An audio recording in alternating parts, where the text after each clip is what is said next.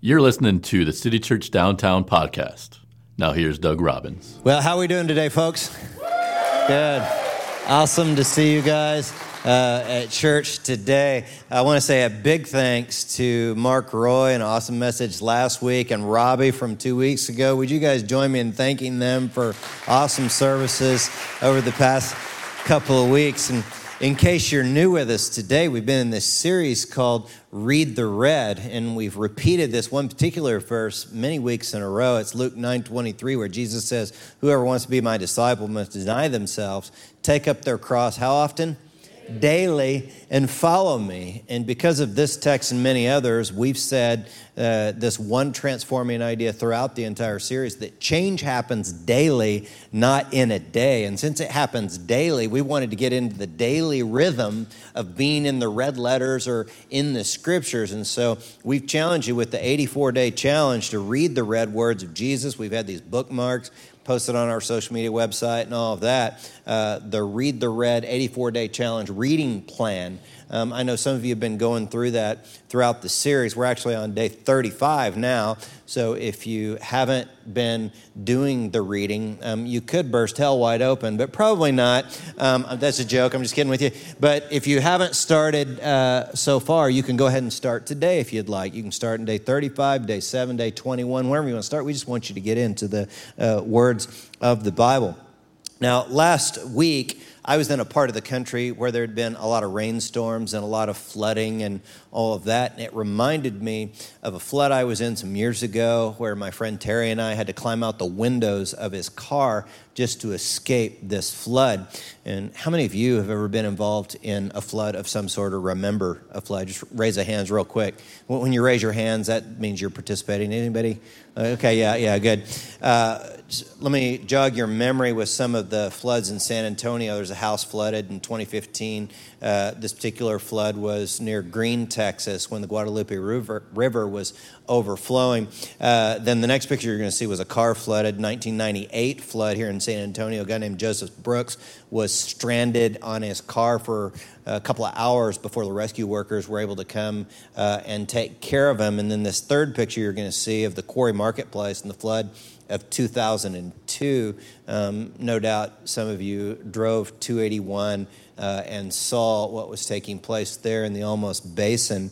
Um, but what we all know is, is that flood storms in life are going to come. If you've been around here very long, you've heard me say that you're either in a flood storm right now, you're just coming through one, or you could be about to go into one. You hope it's not the third one there, right? You hope you're not about to go into a flood storm. And Jesus wants to help. That's why he teaches us in Matthew 7 24 through 27 anyone who listens to my teaching and follows it is wise, like a person who builds a house on solid rock.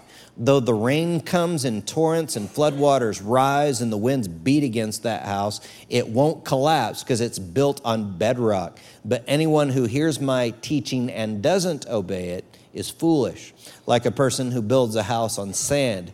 When the rains and floods come, the winds beat against that house, it will collapse with a mighty crash. And so this text is all about foundations. But let me take you to the Holy Land just for a minute in Israel to further understand this text. You can see in this picture, uh, this is what's called a wadi.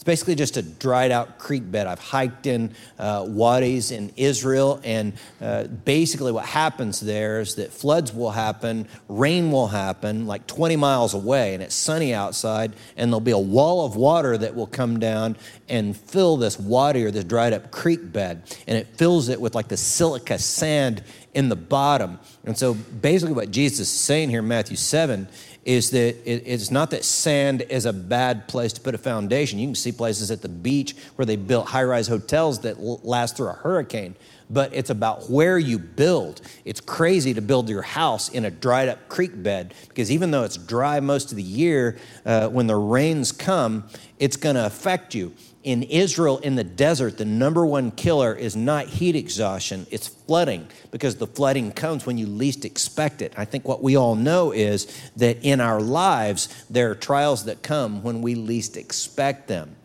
So Jesus says it's important how you build your foundation and where you build your foundation. Now, there are uh, a lot of different kinds of foundations that we build underneath our homes, right? I mean, some of you live, how many of you live in a house with a slab foundation, like concrete slab? Yeah.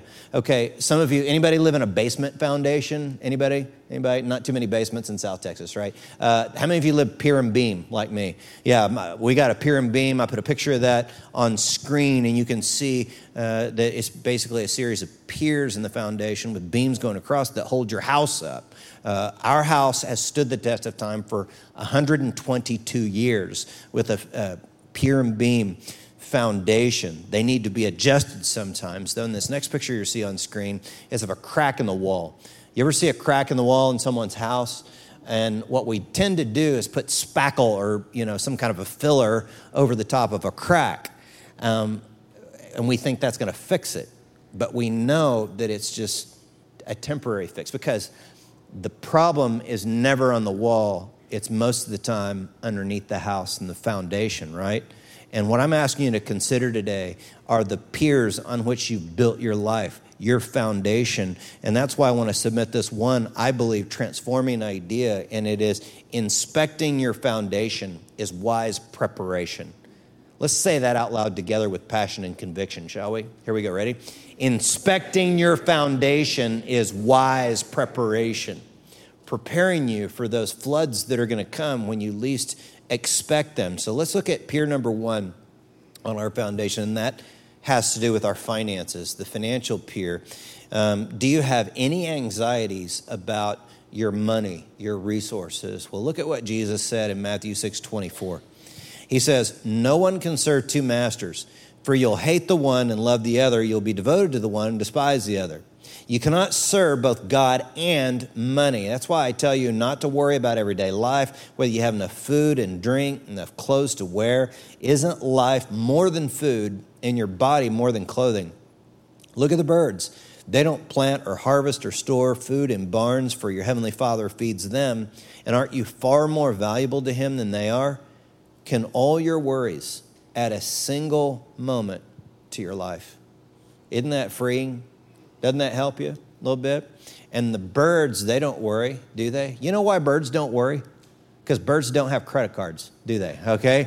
Look, if birds had credit cards, they'd have anxiety just like a lot of us. And I think what, uh, what we know is, is that we get into serious problems with our pier uh, finances because we get into excessive debt that we don't need. That's why we've got this class around the church uh, tribe called Financial Peace. The couple that runs it, they have overcome in 18 months years ago in their life. They they started knocking out their debt and they paid off $300,000 worth of debt. So they know what they're talking about. They've got a good plan, the Dave Ramsey plan to do it. And they teach principles, concepts like the debt snowball, where you knock out your smallest credit card debt first that way, it gives you a little bit more resource with which to create momentum, the snowball effect, to knock out other debts in your life. Year, I learned years ago uh, a simple plan that's called the 10 10 80 plan that's helped people over the years. And if you can learn to tithe 10%, save 10% of your income, and live off 80%, you'll be prepared for those financial flood storms that are coming your way in the future. And so you got to know that inspecting your financial foundation is wise preparation. I feel this so strongly today. I want to just stop the service just for a minute and have a brief time of prayer. I want to pray blessing over your finances. Would you guys receive that? So let's bow our heads. And as we bow our heads, just raise your hand if you got some financial tension going on in your life, little anxiety about finances. Well, Lord, you can see the hands that are being raised, and you know everything that folks in this room are dealing with. And I pray, Jesus, that as they're doing their part, they're working, serving you, honoring you with their resources. I want to pray that you'd not only provide miraculously in surprising ways, but that you would bless our people financially because I know that's in your heart to do. In Jesus' name, everyone said, Amen. Let's move on to pier number two, which is reconciliation. Look at what Jesus says about reconciliation in Matthew 5 21. He says, You've heard that it was said to the people long ago, You shall not murder, and anyone who murders will be subject to judgment. But I tell you, anyone who is angry with a brother or sister will be subject to judgment. Again, anyone who says to a brother or sister, Raca, okay, you're like, what is Raca? Okay, Raca is like um, empty headed. So it's like calling someone an airhead. It's like, you know, insulting someone by calling them a blonde or whatever. I'm not throwing shade blondes. I'm just playing with you today. But this is what they're, this is what he's talking about here. Um, and then he goes on to say, anyone says, you fool, will be in danger of the fire of hell. That's pretty hardcore, right? If you call someone uh, a fool, you're going to hell. But this passage is not talking about afterlife, eternal hell, you know, where there's a devil with pitchforks and stuff like that. Um, but this particular passage is talking about hell on earth or the consequences of our action on earth. In fact, in a few weeks, I'm going to do a whole sermon just on hell. It's going to be one hell of a sermon. You won't want to miss it. But look, um, a lot of times in the Bible, there is such a thing as afterlife, hell, but a lot of times in the Bible, it, it, it, mentions hell and it's not talking about the afterlife. We'll explore that more in a few weeks when I have time to deal with it, but it talks about the fires. It compares our anger to like this fire. And I remember when I was in middle school, my parents were out on a date one night or they were out doing something, and I wanted a fire in the fireplace. My parents had this gas fireplace, you know, the one where you turn the key and it turns the gas on. And so I turned the gas on and I'm flipping a match, you know, to light the, the fire there, but the match wouldn't light, right? And I'm like, and gas is still going, you know, like, and, and it's like totally singed off my eyebrows, man. And then they grew out and they were they grew back and they were like bushier. So ladies, you want those real fashionable bushy eyebrows, just blow up your face in a fireplace, dude, and you'll like be looking like Brooke Shields or something, man. So uh, you'll be in good shape. But you ever have like these anger fantasies? Well, it's like a fire because you're thinking about it on the inside, aren't you? You ever had that fantasy where you're like, I'll tell him off, I'll cuss him out, I'll punch that sucker in the face, man. I'm gonna kill that sucker. You know, you're thinking, you're having those thoughts, aren't you? I've, I've thought them too, you know, um, during sermons, watch it. But, uh, anyways, there are people in this room who've experienced loss of relationship, hell on earth, because of that fire inside them. Some have experienced prison, hell on earth, because of out of control rage and anger. Um, so it's like, what do you do about this? What's the solution? Well, Jesus says reconciliation is the key. There's two keys. Reconciliation is one. He says in another part in the red letter section of the Bible, like, if you come to like the giving station at church to present your offering, and remember that someone has something against you, he says, leave your gift at the altar. Go and reconcile with that person that has something against you. That's what he says. But it's hard because there are some people that insist on being our enemies, and there are some people that when we're around them, we start having those anger fantasies, right? I like what uh, popular Christian author Anne Lamott says as she describes her thoughts towards an enemy. She says, I smile back at her and I thought such awful thoughts that I cannot even say them out loud because they would make Jesus want to drink gin straight out of the cat dish, you know? Isn't that the way it is? Um, so, reconciling doesn't mean that we minimize the sins that have been committed against us. Because some people have been abused and they're being abused, and the person that's doing the abusing needs to be held accountable, don't they?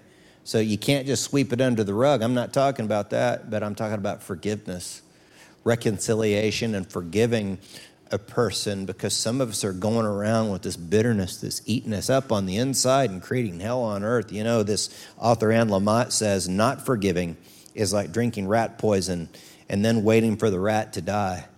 And a lot of us, even though we've gotten things into the light and uh, dealt with appropriately the things that uh, people have, have done to us in the past, we still have to forgive them and release them, spiritually speaking. But look at the next pier. This is pier number three um, lust versus love.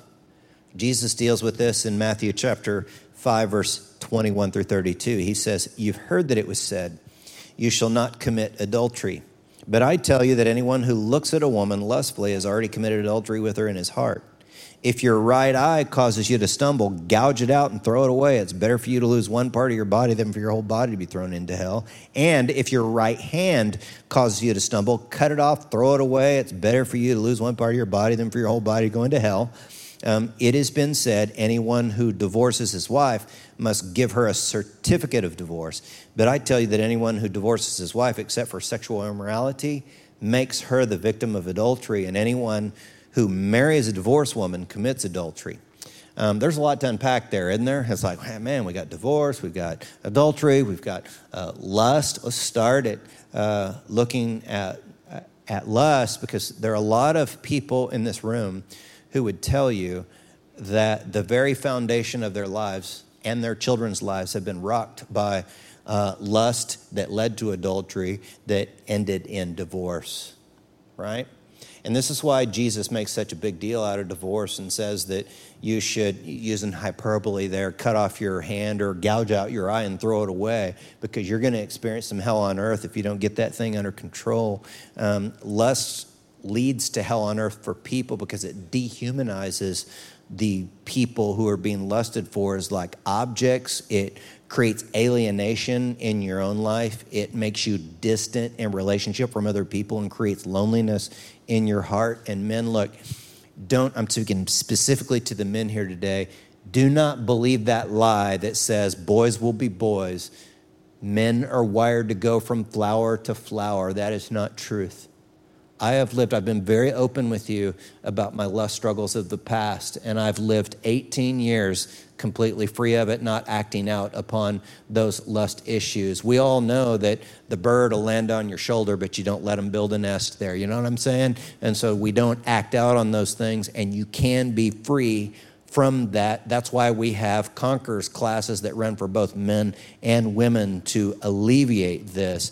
But Jesus is very conservative when it comes to divorce. When you compare Jesus to the other rabbis of his day, he makes a big deal about staying marriage. And Jesus tells us that the, our foundations are most secure when we avoid divorce at all costs, if possible. Now, that said, our heart here at the church, if you've been through a divorce, many of our folks here at the church have been through divorces. Um, our heart is to see you helped and healed from that so you don't take that same dysfunction into the next marriage. You know what I'm saying? Uh, we want you to not look at the rear view mirror of your life, but we want you to focus on the windshield and a better future. We're forgetting what lies behind. We're pressing on to the upward calling of Christ Jesus. And so we've seen many people uh, experience freedom and healing from those past pains of past marriages. Um, so, marriage pier is a significant one to get right isn't it? And so I want to talk to the guys for just a minute. Um, you know, as guys, we know we're supposed to fill our lives, uh, uh, our wives' love tanks, aren't we? We know we're supposed to give them gifts and give them encouraging words and um, serve them. You know, we love them through acts of service. Some of you have read the Love Languages book and you know all about that. And so, guys, could you do me a favor, real quick? Um, if your wife is here, I want you to turn to her and say something. If your wife is not here, send her a text right now. Um, you can send the text or turn, turn to her and just tell her, I want to serve you. Go ahead. All the wives said, Amen, Pastor Doug. right? so good. Now, ladies, what you got to understand is that when you respect your husband, that is equally as, as potent as telling him you love him. So, ladies, what I'd like you to do is to turn to your man, or if he's not here, text message him right now. But just turn to your man and, and look into his eyes and say, I respect you. That's, that's pretty good, ladies. You know, nine months from now, we're going to be doing a child dedication. Man, it's going to go well for y'all after this. But look at, look at pier number four. That's the approval, the approval pier. You keep thinking about that child dedication. Couples are like, I respect you. Let's get out of here, honey. Anyways, uh, look at Matthew 6 1. Jesus says, Be careful. Be careful not to practice your righteousness in front of others to be seen by them. If you do, you'll have no reward from your Father in heaven. And so, whose approval are we looking for? Because a lot of people are stu- struggling with what we call approval addiction. That's basically living in the bondage of what other people think about you. You know, there's a pastor that, um, John Ortberg, he references this study that was done where people in public restrooms oftentimes will not wash their hands unless other people are present in the public restroom with them. Isn't that interesting? Where uh, for a lot of us, we're th- saying, eek, you know, that's not a good thing to do because what we all know is that really, if you're going to wash your hands in the public restroom, you put your hands up like a surgeon, you know, use plenty of soap, lots of water, wash them off. Then you grab those paper towels there and dry your hands and wad it up on your exit. We know where all the germs are hiding. It's on the doorknob, isn't it? It's on the door handle. And so repurpose those paper towels and open the door, prop the door open with your foot, shoot the basket on your way out. Look, if you rim out, just let it lay, man. Someone else will get that rebound, man. But you got to get out of there. It's a cesspool in that bathroom. But we don't want to worry about um, what other people think of us. And so, closely connected with this approval addiction uh, is something we call projection and transference, which is basically transferring the issues or wounds from your family of origin onto the other person there. So I really love the way that Anne Lamott uh, illustrates this. She says, she's talking about her boyfriend. She says, This boyfriend doesn't like wearing my daddy's doggy suit any more than the last guy I dated. And some of you know all about that because you've gotten married and um, your lady expects you to be her dad. And you're like, dude, you're like, such girl, I don't want to wear that doggy suit. And it was news to me when I got married that my wife didn't want to be my mom and cook for me and do my laundry and all that. She's like, Jack, get in there and cook your own food. You know, it's like, oh, I'm wounded. So I was trying to put my, my mommy doggy suit on my wife was what I was trying to do. And as you think about that, we, we try and force doggy suits onto our spouses, our bosses, our friends and relationships based upon these wounds that we had in the past. We're transferring, see? So, uh, Think about this. Think about this the insecurity that you feel when someone in your life, boss, spouse, whatever, just makes a small speck of a verbal uh, statement to you that, that doesn't sit right with you. So let me give you an example with your boss. You go to work and your boss says, You have an opportunity for improvement, okay? Well, you start putting the doggy suit on the boss, and you're saying, "Well, opportunity for improvement." He just like the boss doesn't like my work. He hates me. He's going to call me in like Trump. You fired. You know, this is what it's going to end at. See the story we tell ourselves. It happens also with our wives. You know, your wife expresses some concern about the bills that are coming in, the household bills, and your mind starts racing. Guys, done it, and you tell yourself this story. You start putting a doggy suit on. It's like she doesn't think I make enough money. I don't make enough money. And men like get all insecure when they don't feel like they're making enough money. And you think, well, this woman, I mean, good grief, she doesn't think I'm making enough money and she's going to start swiping right on Tinder or something like that. You know, she can find some rich guy gold digger. That's what that woman is. She's a gold digger, right? You see what we do? And ladies, it's like, um, you know what happens when uh, your husband doesn't compliment your outfit. And guys, we live in fear of you asking us our opinion about your outfits. And so, you know what we do? We just don't say anything because we know you think this outfit makes me look what? Fat. Okay, you said the F word, okay, in church, right? Yeah, it makes me look fat is what you're thinking, and you're thinking to yourself, well, he doesn't like the way I look. He doesn't like my body anymore. And I know that he's struggling with lust, and his fantasy is to be the baby daddy of Cardi B or something like that. He's going to leave me right here where I sit, right? No. I want you to ask is, is this really what's taking place, or are you projecting onto someone? Are you telling yourself a story? And you know, some of you, you've had someone put a doggy suit on you for so many years. It's time for you to learn this life script. And the life script is this I ain't wearing that doggy suit. I'm not wearing that doggy suit. I'm not your dad. I'm not your mom. I'm not your last best friend that hurt your feelings and did this, that, or the other. See? That boundary will set you free. But what happens is, is that we misinterpret just those little specks of things and turn it into a big log. Look at what Jesus says in Matthew 7 3. Why do you look at the speck of sawdust in your brother's eye and pay no attention to the plank in your own eye? How can you say to your brother, Let me take the speck out of your eye, when all the time there is a plank in your own eye? And see, projection and transference happens when we make other people's speck into a big thing, a log, and when we make our logs into a speck.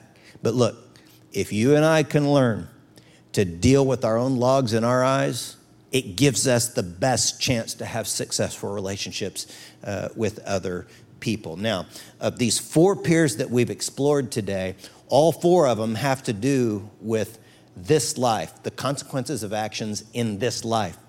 But Jesus does also talk about a future flood that's coming that's related to the wrath of God and future eternities. Let me take you to Matthew 6 1, where Jesus says, or rather, Matthew 24 37, when Jesus says, When the Son of Man returns, it will be like it was in Noah's day. In those days before the flood, the people were enjoying banquets and partings and weddings right up until the time Noah entered his boat. Isn't that the way things are right now? People are enjoying weddings and parties up until the time. And then it says people didn't realize what was going to happen until the flood came and swept them all away. And this is the way it will be when the Son of Man comes. And so I want you to imagine just for a minute what it was like for Noah once he had gotten himself and his family into that ark and he had completed it, and God told him it's time to shut the door. And he shut the door on the ark and the water's rising and now he can't open the door even if he wants to but he can hear people pounding on the outside of that ark let us in. We're about to die in a flood. And they'd made fun of him before and acted like nothing was going to happen but now all of a sudden it's raining now all of a sudden the flood's coming and they want in but it's too late and you contrast that with what's taking place that's good in our church is that you guys are inviting friends and loved ones to a relationship with Jesus Christ. You're inviting them to these services. And so far this year, we've seen 139 of your friends and loved ones come to faith in Christ and be baptized right here at our church. Your friends, your family members are coming to faith in Christ. 139, and we're not done yet. We have like four more baptisms to go this year. And what I'd like you to imagine is your friends that are coming to faith in Christ and what they're going to say to you on the day when Jesus returns again. They're going to say things like, Thank you for putting yourself out there and inviting me to church. You risk being misunderstood as like some weird religious nut in order to invite me to Christ and invite me to hear about the things of God. And I thank you for eternity. I'm going to avoid an eternity without God because you had the courage and the wherewithal to invite me. And look, I understand that you don't think you know everything there is to know about the Bible. And I understand that uh, you don't feel like you have it all together all the time, but at least you had the courage to invite me here where I heard the gospel and came to faith in Jesus. And now I'm going to spend an amazing eternity in paradise because you had the courage to invite me. And those of you that are spiritual investigators, I so respect you for coming here and exploring spiritually because I know that it's you're at a time of life right now some of you where you're for the first time in your life you're doubting your own doubts and you're thinking through your spiritual foundation for your life. And is this Jesus person for real and legit? I think you're wise for looking into this you know, inspecting your foundation is wise, wise preparation because it's eternity at stake, right? And so as we wrap up, there's this guy, Rodney Botello. And Rodney was a hero, Purple Heart recipient, retired Master Sergeant in the Marines, served three tours. And he and his family were visiting Bandera, Texas. They were out there at the river that many in this room have been to. The water was kind of high and this teenage girl was walking across the dam when she got swept into the current, into the water. And the teenage guy that she had gone to the river with jumped in to help her, and he started to drown too. Rodney didn't bat an eye. He jumped into that water and he saved that girl. And then, with his last breath, he pushed that young man to safety before the floodwaters sucked him down and took his life. And that is precisely what Jesus Christ has done for you and, and I on the cross. Is that he sacrificed his own life to pay the penalty for our sins so that if we would want a relationship with God, we could have new life. But the good news is Jesus didn't stay in the flood, but he rose again from the dead to give us new life. And God brought someone here today so that you could receive that sacrifice on your behalf and apply it to your life so you can have a relationship with God. So, with that in mind, let's bow for prayer. And as we bow before God in prayer, maybe you'd want to talk to God. And for someone in this room watching online, it's the first time you've ever talked to God in your own your whole life. And you just think this prayer to Him. Just say, Look, God, I know I have not even lived up to my own standards, let alone yours. But right now, in this moment, I choose to believe that you allowed yourself to be sucked under in the flood on your death on the cross so that I could have life. You died for me, and I received that truth. God, welcome into my life. And the second part of our prayer is not for those that are just now believing, but for those who have been children of God for some many weeks, some many years. But maybe it's time to pray over the piers. It's like, God, I want to be faithful with my finances, and I want to love you more than I love money. God, I want to reconcile my relationships. I don't want anger to bring hell on earth in my life. God, I want to get this lust under control and I want to make sure and protect my marriage or my future marriage. God, I want to only seek your approval and not the approval of others. Thank you for what you're doing in our lives and in our church and in our city. And we pray all these things in the name of the Father, the Son, and the Holy Spirit. Everyone said, Amen. Amen. Thanks for listening. For more information, visit citychurchdowntown.com.